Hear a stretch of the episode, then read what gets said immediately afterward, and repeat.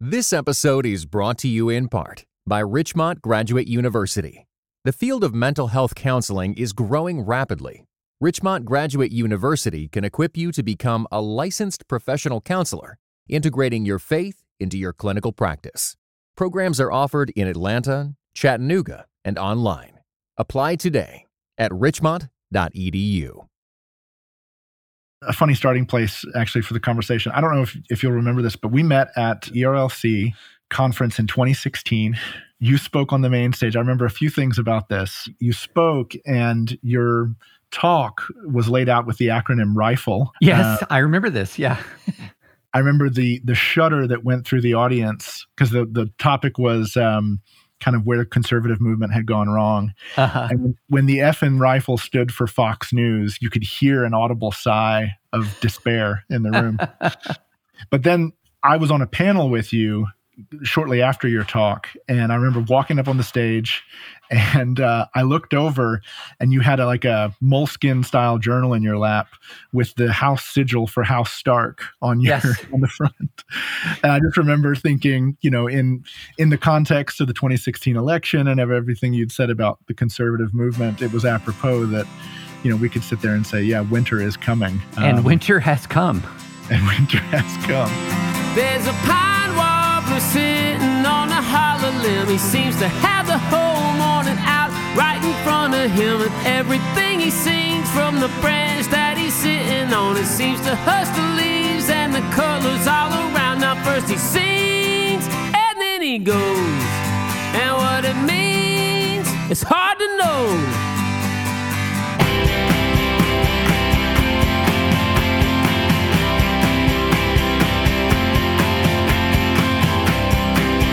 From Christianity Today, you're listening to Cultivated Conversations about Faith and Work. I'm Mike Cosper, and on today's episode, I'm talking with the writer David French. We talk about his life, his work as a lawyer fighting for religious liberty, his time in Iraq, and how he almost ran for president. We also talk about the work that motivates him now. There's no holding back on this one, so stay with us.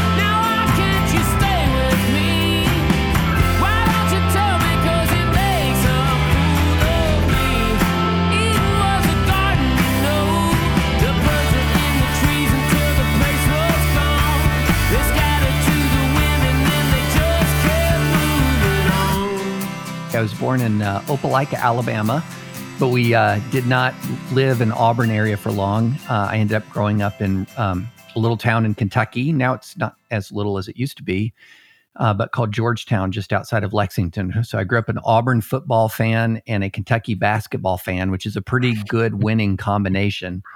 Right. Um, went to college at Lipscomb University in Nashville. I grew up in the Church of Christ, the Acapella Churches of Christ.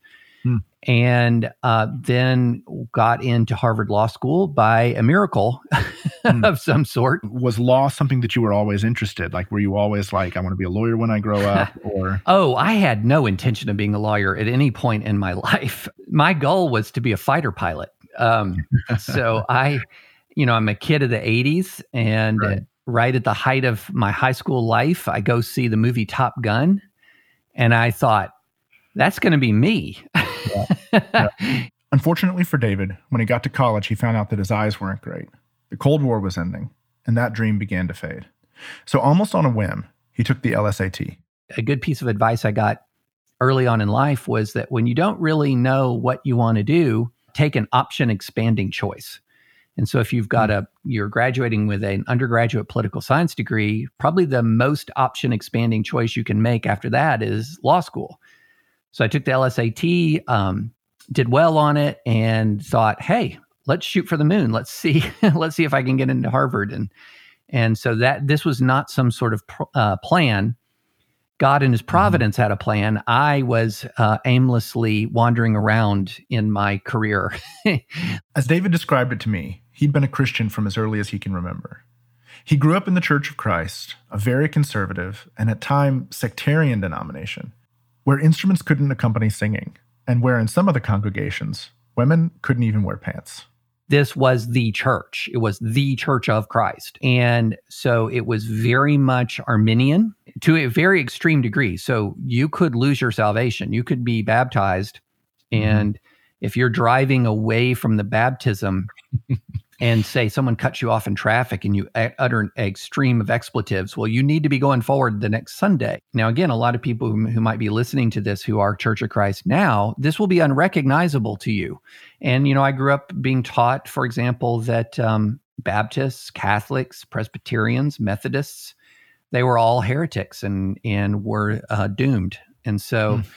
that was actually one of my f- big first confrontations of my young life was a huge battle with my Sunday school teacher in like hmm. sixth grade over this very thing. And what's so interesting to go from a, an environment that is so sectarian, you know, as a kid to find yourself, you know, fast forward 15 years and you're deeply invested in the idea of religious liberty and there's an interesting thread of not rebellion, but just you know that sixth grade kid saying, "Yeah," um, growing into somebody who wants to embrace a, a vision for a pluralistic society there's you know if you grow up in the south i mean people can exaggerate definitely exaggerate the religiosity of the south. There's sort of a cultural christianity but but you do grow up in the south where at least there's no stigma attached to christianity. And then when you go to a christian college and then we went to i went to law school at a time when political correctness sort of a highly intolerant strain of political correctness was if anything, more vociferous than it is now. This hmm. shocks a lot of people who think, well, oh my goodness, you know, cancel culture and is it's like it's never been.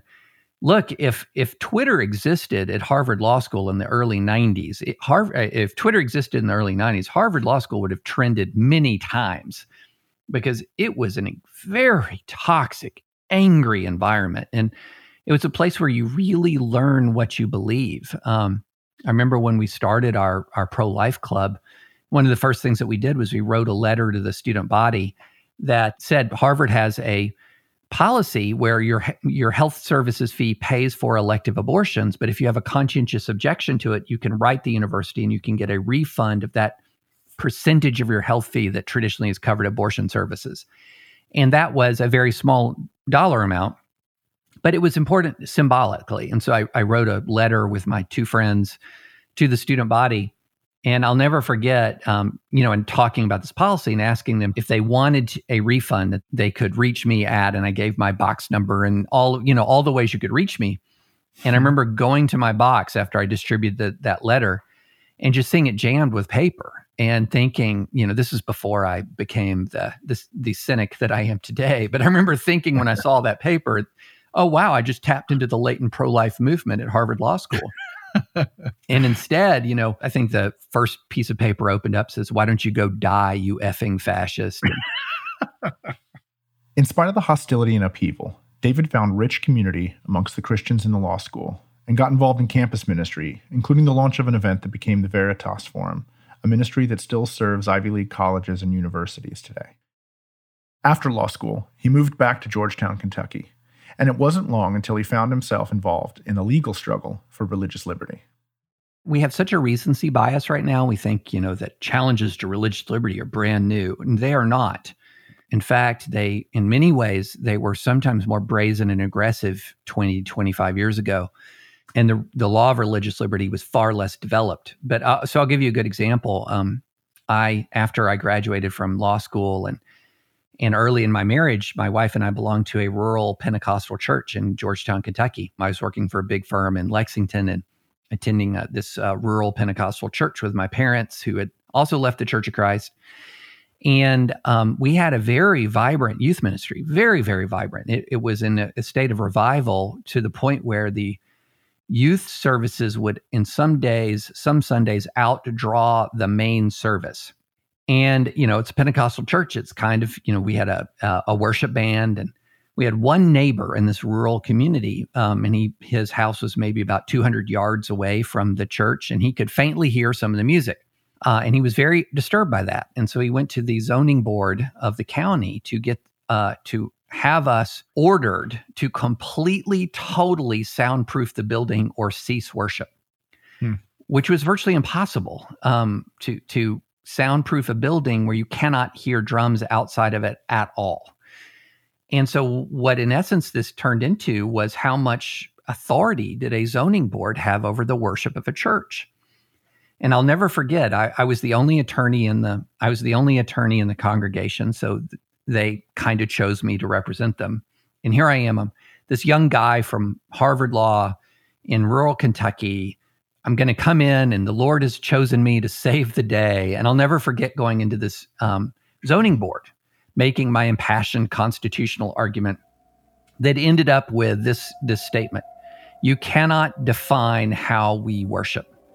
To which this older woman, who was one of the leaders of the board, shot back immediately We can and we will. Oh, wow. and, and, they issued an order that effectively shut down youth worship. Mm. So we filed a federal lawsuit. This was my first religious liberty lawsuit. And I believe it was 1995. And what was interesting about it, because it was a lawsuit by a church responding to a noise complaint, it kind of made some news. You know, it hit the wire services and everything. And to make a long story short, we ended up winning that case. And um, uh, the judge not only ruled in our favor, he struck down the zoning ordinance that the that the zoning board used to shut us down.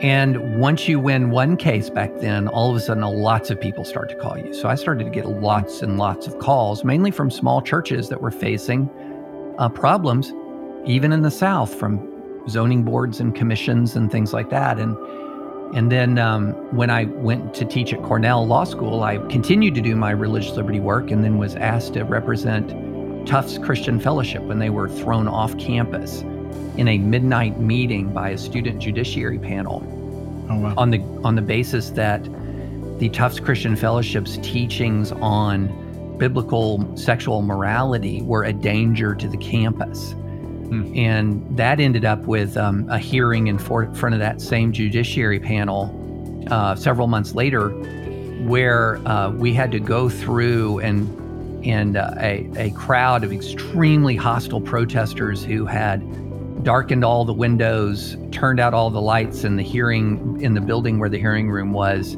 The hearing room was locked, and I kind of had to sit there. Uh, I had four students with me from the Tufts Christian Fellowship, and I had to kind of protect them while all of these protesters are trying to physically intimidate us. And again, this is 2000, you know, so people keep saying, "Oh, every all of this stuff that we see is new. It's not new." Mm-hmm. And um, and so that was my first introduction to campus religious freedom advocacy. And so those two cases were kind of the foundation for everything that followed. So interesting that phrase. I mean, you're talking about how things aren't new. The idea that these beliefs are dangerous to a campus. I mean, that's so much of what you hear now in the battle over free speech on campuses is what's a danger, what yeah. you know, the idea that the presence of people with with religious beliefs other than your own um, presents a danger or presents or, or even presents harm seems to be fairly prevalent.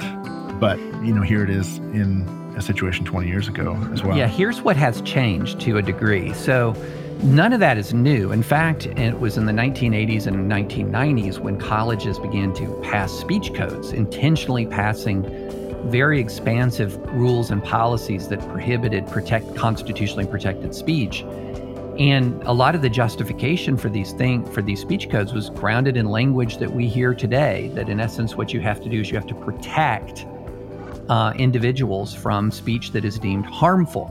And when these speech codes were passed, and they rocketed through campuses to such mm-hmm. an extent that you know uh, when when we launched a a fire speech code, um, uh, what we called our spotlight project at Fire in the early 2000s to evaluate the speech policies of you know hundreds of campuses.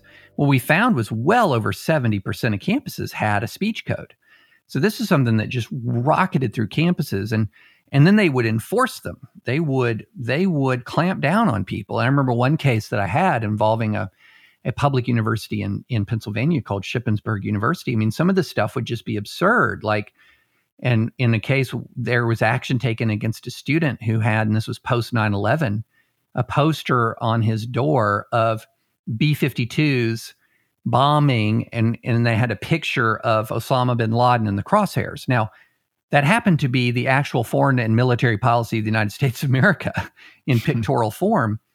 But he was ordered to remove that on the grounds that it would be offensive to Muslim students. Now, if I'm a Muslim student, I'd be offended that the university would think I'd be offended by an attack on Osama bin Laden. I mean, doesn't that kind of stereotype Muslims as allied with bin Laden? That's that's not mm-hmm. true. That's not true.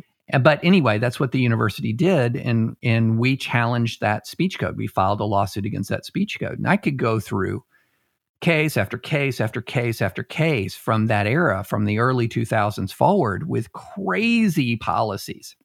Hmm. One of my favorites was at, I believe, Penn State University. And it was acts of intolerance will not be tolerated.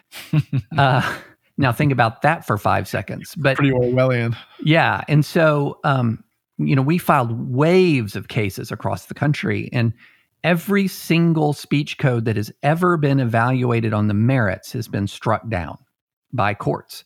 Now, this was far from certain when we started because the courts, uh, the the, univer- the universities mounted a, a an argument that in, session, in essence they had a very special educational mission, and that educational mission required the cultivation of a certain kind of environment. And we didn't know when we launched this speech code litigation project how that would play. Mm-hmm. And courts, uh, Obama appointees, Carter appointees, Clinton appointees, Reagan appointees, Bush appointees, all struck this stuff down. Mm-hmm. But what has changed is there is more from the grassroots up demand for censorship from students. There's more what you would call sort of like peer pressure to censor. There's more cultural pressure to censor. And so what ends up happening is that a lot of Americans are under impression that they have fewer free speech rights now than they used to, when the reality is they have more. The, the law more clearly protects religious freedom and free, exer- uh, free exercise of religion and free speech now than it did 30 years ago. But there is a lot of there are a lot of instruments of cultural pressure like social media mm-hmm. and sort of mm-hmm. this prevalence of cancel culture that makes a lot of people afraid to speak. How much would you chalk that up to kind of what people are experiencing via social media and what you might call sort of the media entertainment complex that kind of thrives on fear and scandal and I mean these are things you've talked about in other places. Mm-hmm.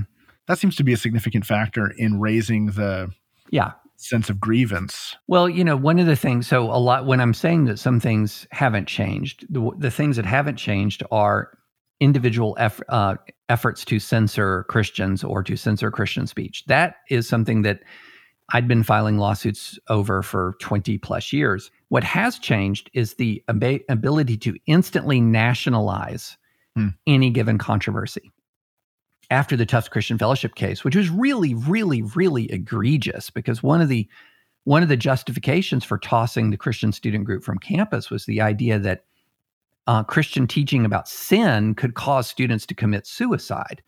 Hmm. And so they were literally like raising the specter of suicide to throw a Christian student group off campus, which is really egregious. And, and nowadays, you, that would trend on Twitter. And Mm-hmm. And now, and every and everybody on the right, it would be on you know Fox prime time, et cetera, et cetera, and there'd be the "Can you believe it? Look at what the left is like."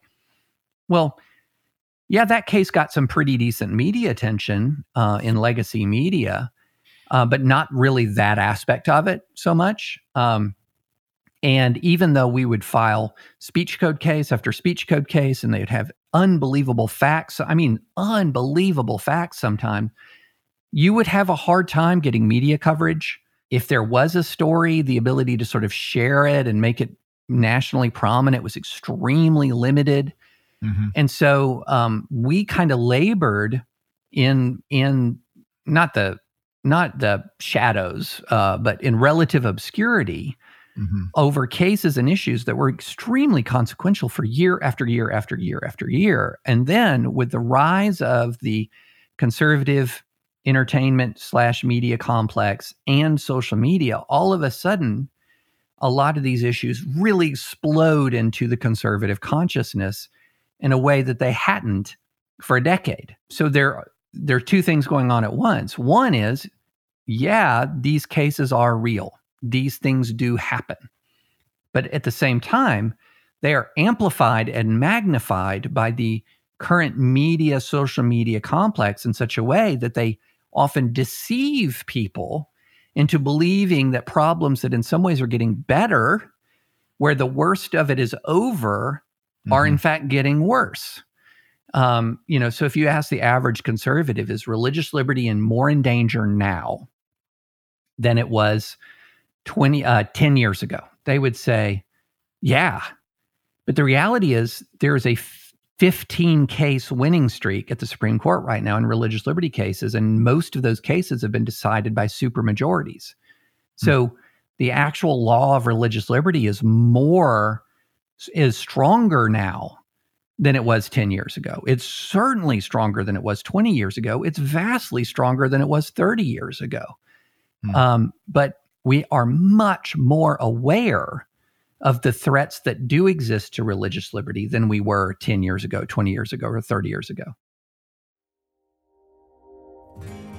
This episode is brought to you in part by Asbury Theological Seminary, a multi denominational evangelical seminary rooted in the Wesleyan tradition.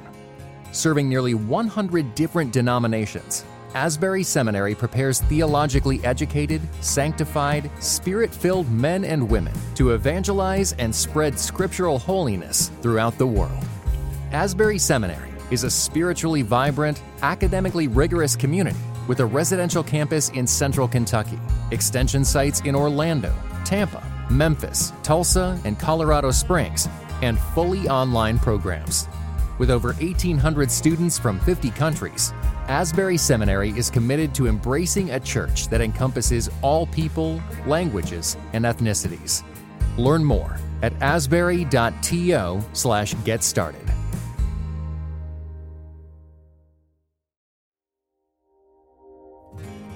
This episode is brought to you in part by Asbury Theological Seminary, a multi denominational evangelical seminary rooted in the Wesleyan tradition.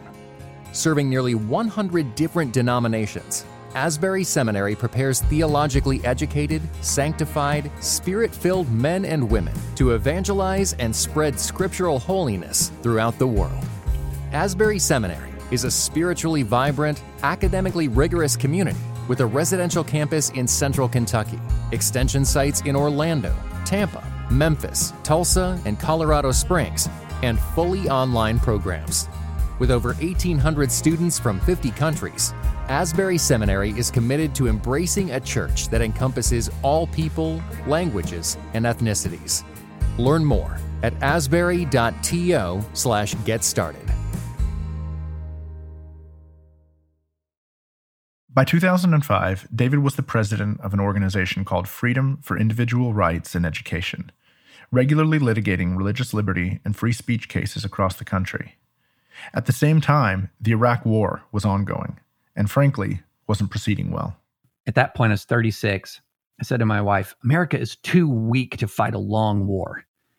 And at that moment, I felt like this just giant wave of conviction because here I was, relatively healthy, um, living a great life in the US, uh, running a nonprofit, um, you know, doing work that was meaningful and good. But what am I? How, who am I to judge people, you know, like people are not signing up. And then I read another article that talked about how a Marine, I believe it was a Marine major, was wounded in the Anbar province. And he called his wife and two kids using a reporter's satellite phone to tell them he'd been wounded, but he was going to be okay. And I remember being double convicted because he didn't love his wife and kids, you know, less than I do. I mean, but he was over there and risked putting his life on the line. And, and, remember looking at my wife and and she knew what I was thinking and she wasn't initially very receptive. um, but later on, she, you know, I, I said, you know, just just pray about this. And and she had an epiphany um, about, you know, that I should do this while she was we lived in Philadelphia at the time, while she was walking with my young son through Independence Hall area and and um, you know, my son was talking to her about what patriotism was. And so I remember coming home and she's waiting for me, coming home from the office and she's waiting for me and she's emotional. And she said, I think you should do this. And I said, Well, if I do it, I'm going to go to Iraq. And she said, You should do it. So I walked, I took my overweight, balding self down to the recruiting station in uh, Philadelphia and said, My name is David French uh, I need an age waiver and I want to join the JAG Corps. You know, I'm a lawyer, wanted to join the, you know, be an Army lawyer. And they really didn't know what to do with me uh, other than to tell me how to get an Army physical, which believe me, I barely passed. uh, and then had to get in shape to go to officer basic, which uh, to tell you how bad a shape I was in, uh, the first day I ran, I tried to run a mile and a half.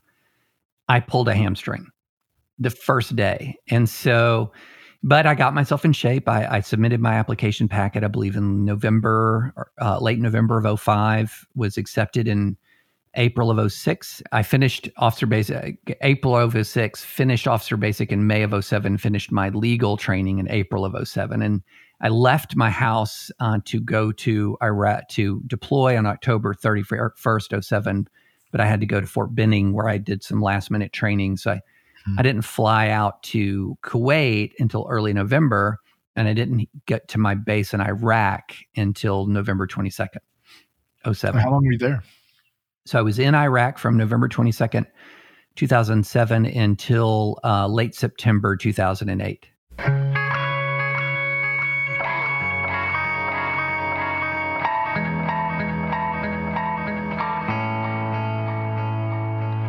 so this is the height of the surge. Um, and my unit, 3rd Armored Cavalry Regiment, was deployed to eastern Diyala province, which was at that point a hotbed of jihadist activity.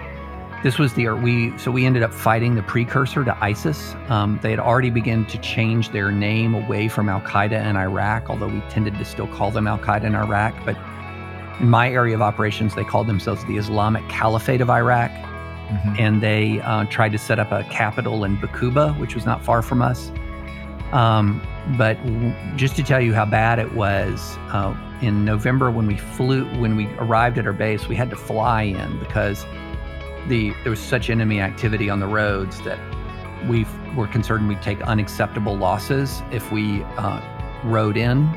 And then uh, literally spent from late November um, onward fighting our way out of where we flew into so that we slowly and steadily controlled more and more and more territory. Um, it was a tough deployment. I mean, there, we lost a lot of guys. Uh, we lost a lot of guys, including good friends of mine, and it was it was the hardest year, almost year of my life by orders of magnitude. Um, but I am, I'm, I don't regret one second of it not one second of it. I remember when we landed like early, early in the morning of November 22nd, one of the troop commanders, uh, he could see, I don't have much of a poker face, so he could see when we landed that I was uh, a little bit alarmed when we finished our helicopter flight. And he put his arm around me and he goes, Lawyer? That's what they called me before they uh, warmed up to me because I was the only reservist in an active duty unit. Um, he said, Lawyer, if you live through this, this is the most important year of your life. And uh, all I ever heard him say, all I heard him say in the moment was, if you live through this. um, but the latter half of the sentence was absolutely true. Most important year of my life.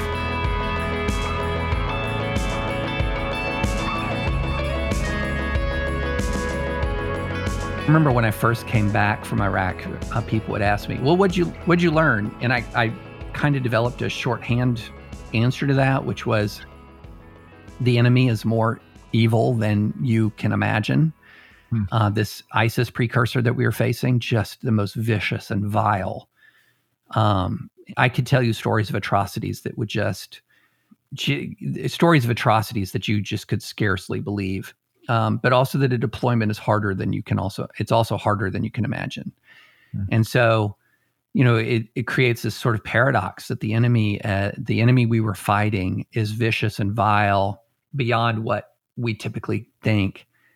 And the cost of war is higher than what you imagine it is that there's just a giant giant difference between thinking about what war is and experiencing what war is.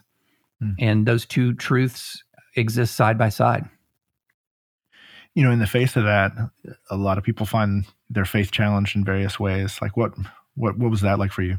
I think, you know, I mean, it's understanding and developing um, not just sort of a theology of suffering. That's kind of a, a trite phrase, but um, a spiritual experience of suffering um, is that that is something that I think that at some point in our lives we're going to go through that. We're going to experience a we all are. We're just all going to experience a period of real suffering and adversity. And you can think you're prepared for it and you can think that you're a mature enough person to deal with it and you can think and you can imagine the way you're going to deal with it, but then it all actually occurs. And I'd never been around that much death before in my life. Hmm.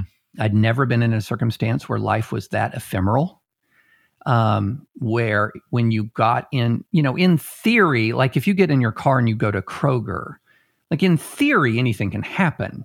But mm-hmm. the one thing you know for sure is, or at least you hope, is that on that ride to Kroger, nobody is actually trying to kill you. mm-hmm. Nobody's making plans to kill you. And nobody killed any of your friends a week ago on that same ride, you know. And so as casualties began to mount, and I'm not going to say I was outside the wire nearly as much as the guys who were in combat arms were, but I was outside the wire enough um, to experience what it feels like to get into a vulnerable Humvee and to get on a road that we strongly suspected was mined with IEDs and to know that this just you could be starting the this this ride you could be li- literally in the last few minutes of your life. And again i don't i'm not exaggerating i don't want to exaggerate or over dramatize my service compared to the armor officers and the cav scouts i served with who did this every single stinking day day after day week after week month after month i i was not outside the wire as much as they were but my commander very much wanted his jag officer who was in in charge who was uh uh, instrumental in a lot of these shoot don't shoot decisions and these um, rules of engagement decisions. He wanted me to know what it, life was like outside the wire. How can I make these decisions intelligently without an, experiencing what life is like outside the wire? So he very intentionally wanted me outside the wire, which is uh, very smart. Uh, very that that's what you know a good leader does. Is he says, "Hey, if you're going to make a decision, you need to know what the environment is like." Mm-hmm. And so the combination of danger and loss and grief, uh, it really, it really took me a while to figure out how to deal with all of that after I got home. Uh, mm-hmm. I, I, think I went through about six months of unbelievable amounts of sleeplessness, um, huge amounts of grief, uh, and it just took a while to absorb it all and and figure out what to to do with it or how to handle it. Once back from Iraq, David continued his legal work. He also continued writing, something he had been doing since early in his career. The writing began with his religious liberty and pro life work, in part as a response to some of the obstacles he found in the way of helping the public understand the complexity and nuances of the cases he was handling. And so, one of the things I started to do early on in my legal career was find ways to place op eds and essays about my own cases. So, sort of to take the media coverage of my cases into my own hands, so to speak. He was a regular contributor at National Review, the conservative publication founded by William F. Buckley. By 2015, he began to consider whether his time as a litigator might be finished. I had filed a lot of lawsuits. I had I was thankful for what I'd done. I was thankful for the opportunities I had, but I really just wanted to do something else. And um, I remember calling Rich Lowry at National Review, and I said, "Rich, would you be interested in getting any more writing from me than you already have. And he said, I was just thinking I wanted more writing from you. Hmm. And so um, we talked, and I jumped ship from full time practice of law to be uh, a staff writer at National Review and then became a senior writer at National Review. I joined National Review full time in May 2015. And Trump came down the escalator the very next month. Oh, wow. And I don't think I've had a vacation since. I think probably most people who are listening to this podcast, you know, if they're if they're familiar with your work at all, they they know kind of where you stand on the Trump phenomenon. Yeah. I'm in a little I've subtle. I mean, you have to read between the lines.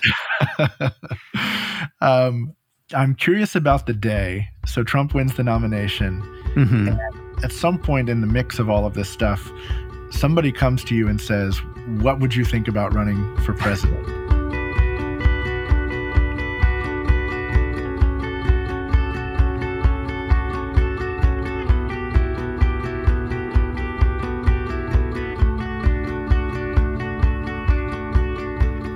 This was before the convention. So we're talking May of 2016. Um, and so it's before the convention. I've been very publicly never Trump in my stance, really starting in either in late February, early March. Um, for a while, I, I was sort of watching Trump skeptically, um, but willing to give him the benefit of the doubt. And, and it just, he just left me no grounds to give him the benefit of the doubt. And so I very publicly said I was never Trump. So then um, a number of us were hoping that there would be a, a viable challenger to um, to you know viable third party challenge. And so you know Mitt Romney announced that he wouldn't do it. Other people were approached. Remember you know people would speculate about Ben Sasse but Ben Sasse wasn't going to do it. There were speculations about a number of very prominent names and none of them were willing to do it. And so I, I remember I had dinner with Bill Kristol in May and Bill was saying, you know, look, I mean, I honestly think that rather than just sort of going down the roster of senators and congressmen, because this is a very anti establishment moment, that it would be far more effective if we could bring somebody sort of out of the American heartland with um, military post 9/11 military experience, maybe previously unknown, but um, but somebody who's truly an outsider, even more of an outsider than Trump. And I remember um, agreeing with Bill about that as a concept,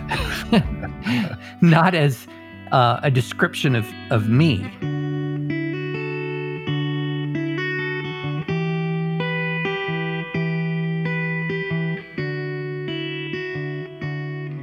Then the next morning, he published an article in the Weekly Standard that floated that very idea. And I believe it says, such as my friend David French. Hmm. It's like, oh boy. Um, and then in later conversations, um, you know, it, it emerged that he was quite serious about this. That you know, hey, I think you could do this, and I think you could make an impact.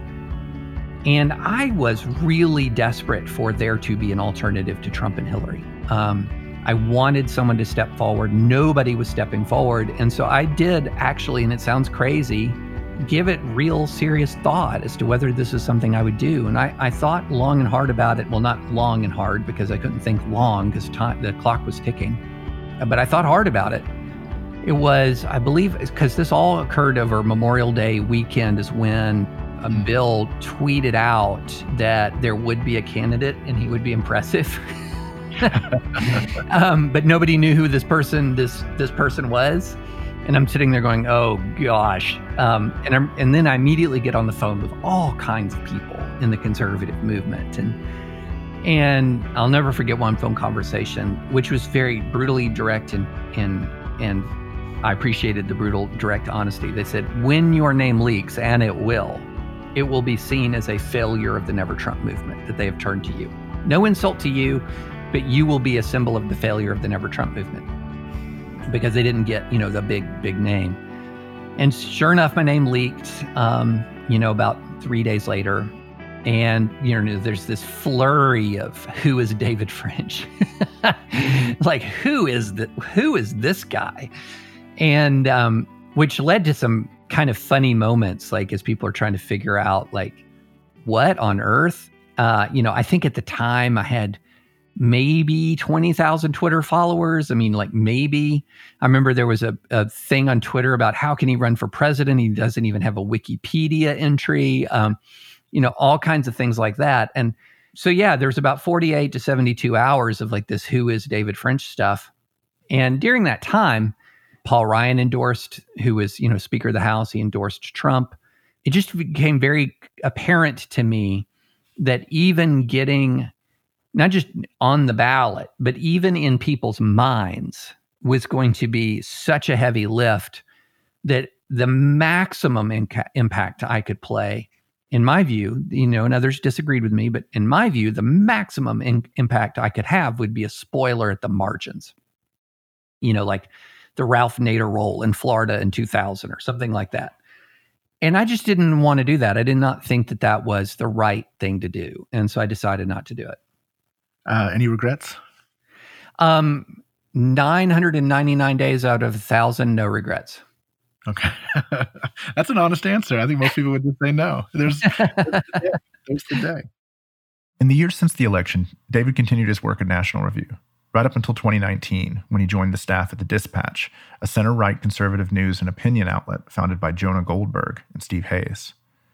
Along the way, he's continued his advocacy for both classical liberalism and a pluralistic society. The pressures of our culture, from both left and right, have sought to narrow what fits in the bounds of acceptability.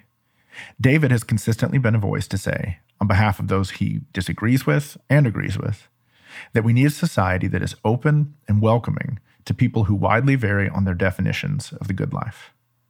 This put him at the center of a bit of a controversy amongst conservatives last year when Sohrab Ahmari, the op ed editor of the New York Post, began speaking out against what he called Frenchism, the very vision that David advocates. It began when Ahmari saw an advertisement for something called Drag Queen Story Hour at a library in Sacramento, California.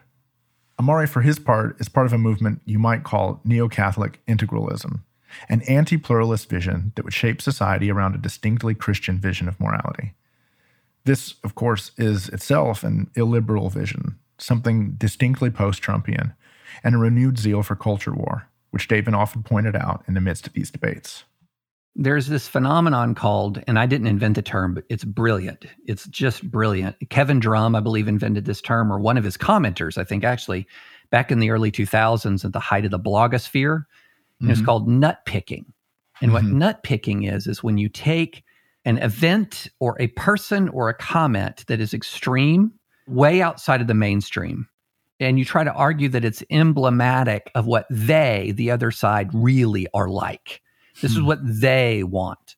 And so Drag Queen Story Hour is a perfect example of this. I remember I remember I debated Sohrab in which in that debate focused way too much on Drag Queen Story Hour, but he was pointing out that there's 35 chapters of Drag Queen Story Hour in the US and you know that works out to, you know, one of out of every about like 8 million Americans. um and and so 35 chapters in a nation of 320 million people. And we're talking about this like it's a material issue in people's lives. But that's right. what nut picking does. It allows you to take something that is extreme or unusual and say, this is what they're like. How would you think to counsel Christians to to walk through some of this stuff in, in the weeks, months, years ahead? Yeah, you know, I, I think if I had to to boil it all down is I think that our American church is too captured by fear. Uh, it's too captured by fear of uh, negative cultural developments. is very much captured by fear of negative political developments. And that fear has, in many ways, overwhelmed um, multiple aspects, not just of our professed prior political points of view, uh, it's also overwhelmed good sense and good theology. And and the bottom line is God did not give us a spirit of fear. And the bottom line is that God uh, that God is sovereign over the nations, and that a lot of the statements about morality and character and politics that Christians wrote in the 1990s, which turned out to be unfortunately partisan when the tables were turned, expressed some real deep truths about the power and the importance of character and the importance of a moral witness of the Christian church. Let me put it this way: What was it that that uh, C.S. Lewis said that courage is the form of every virtue at its testing point? A lot of statements about character were easy to make when they were not tested, and then when they were tested, and then when they when there became there came to be a real cost, partisan cost, to upholding previous uh, stances about character, we refused to pay that cost. Hmm. And not only is that wrong, not only is that hypocritical, it's a terrible moral witness to the rest of the world. Mm-hmm. And this moral witness matters. This the political witness of the church matters, especially when you're talking about a culture where there's a lot of declining levels of faith and a lot of people are filling that sort of eternity sized hole in the heart with politics. That mm-hmm. politics is becoming an increasingly important aspect of people's lives. And so, for an awful lot of people, they are interacting with the Church of Jesus Christ primarily through a political lens. And so, to then mm-hmm. say to somebody, Yeah, I'm absolutely going to the mat to support um, a guy who is a serial liar uh, in many ways grotesquely incompetent, who has said many, many racist things, who has uh, multiple corroborated allegations of sexual uh, predation against him, uh, paid hush money to a porn star, tried to get a foreign rival to invest a, for, uh, a foreign nation to investigate a political rival. You go through the list and you say, "Yeah, I'm I'm willing to do that because of, of religious liberty and abortion." People do not look at that and say, "Oh, what a faith-filled individual who trusts in God." That is not the message that sends. What the message that sends is that person despises me so much that he is willing to inflict upon this country Donald Trump.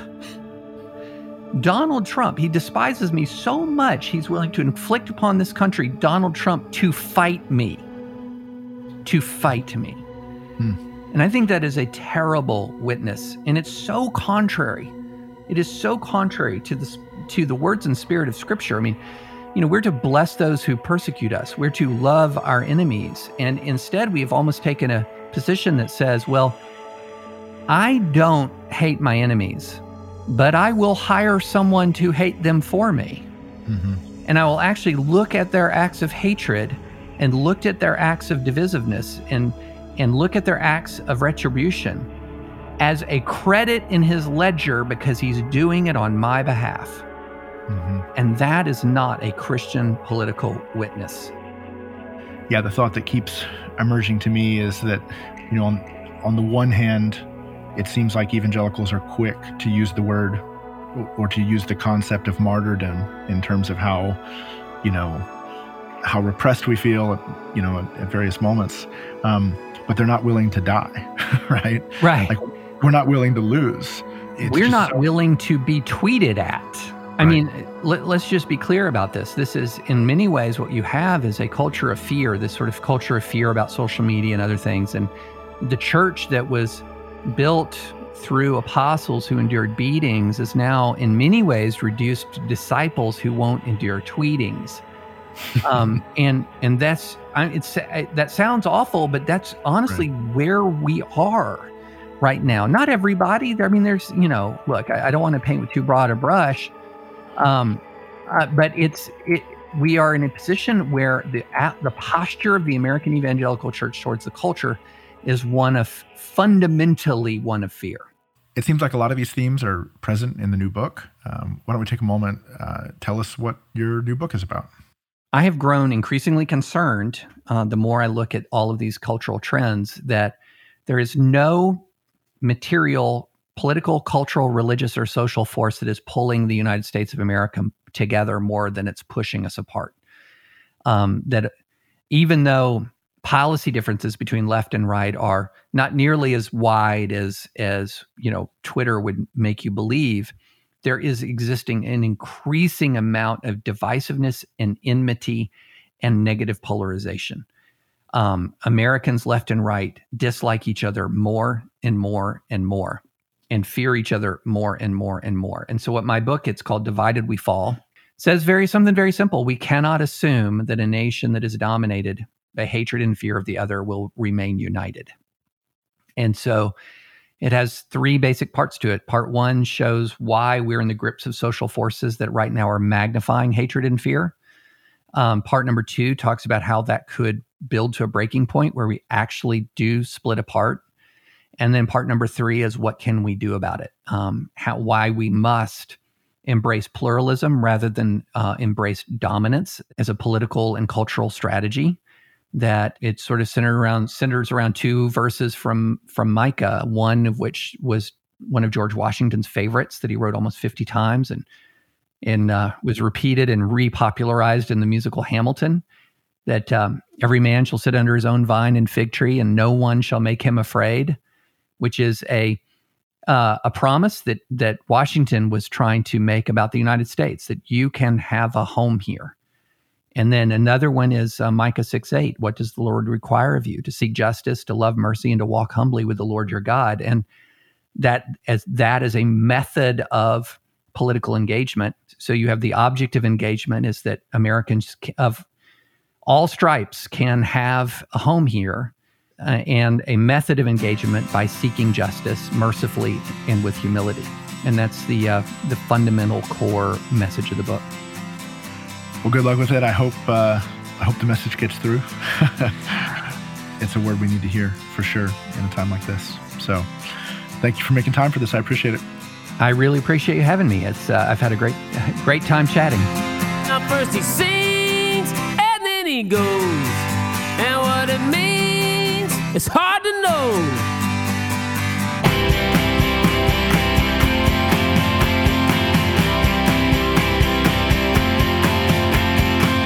Thanks for listening.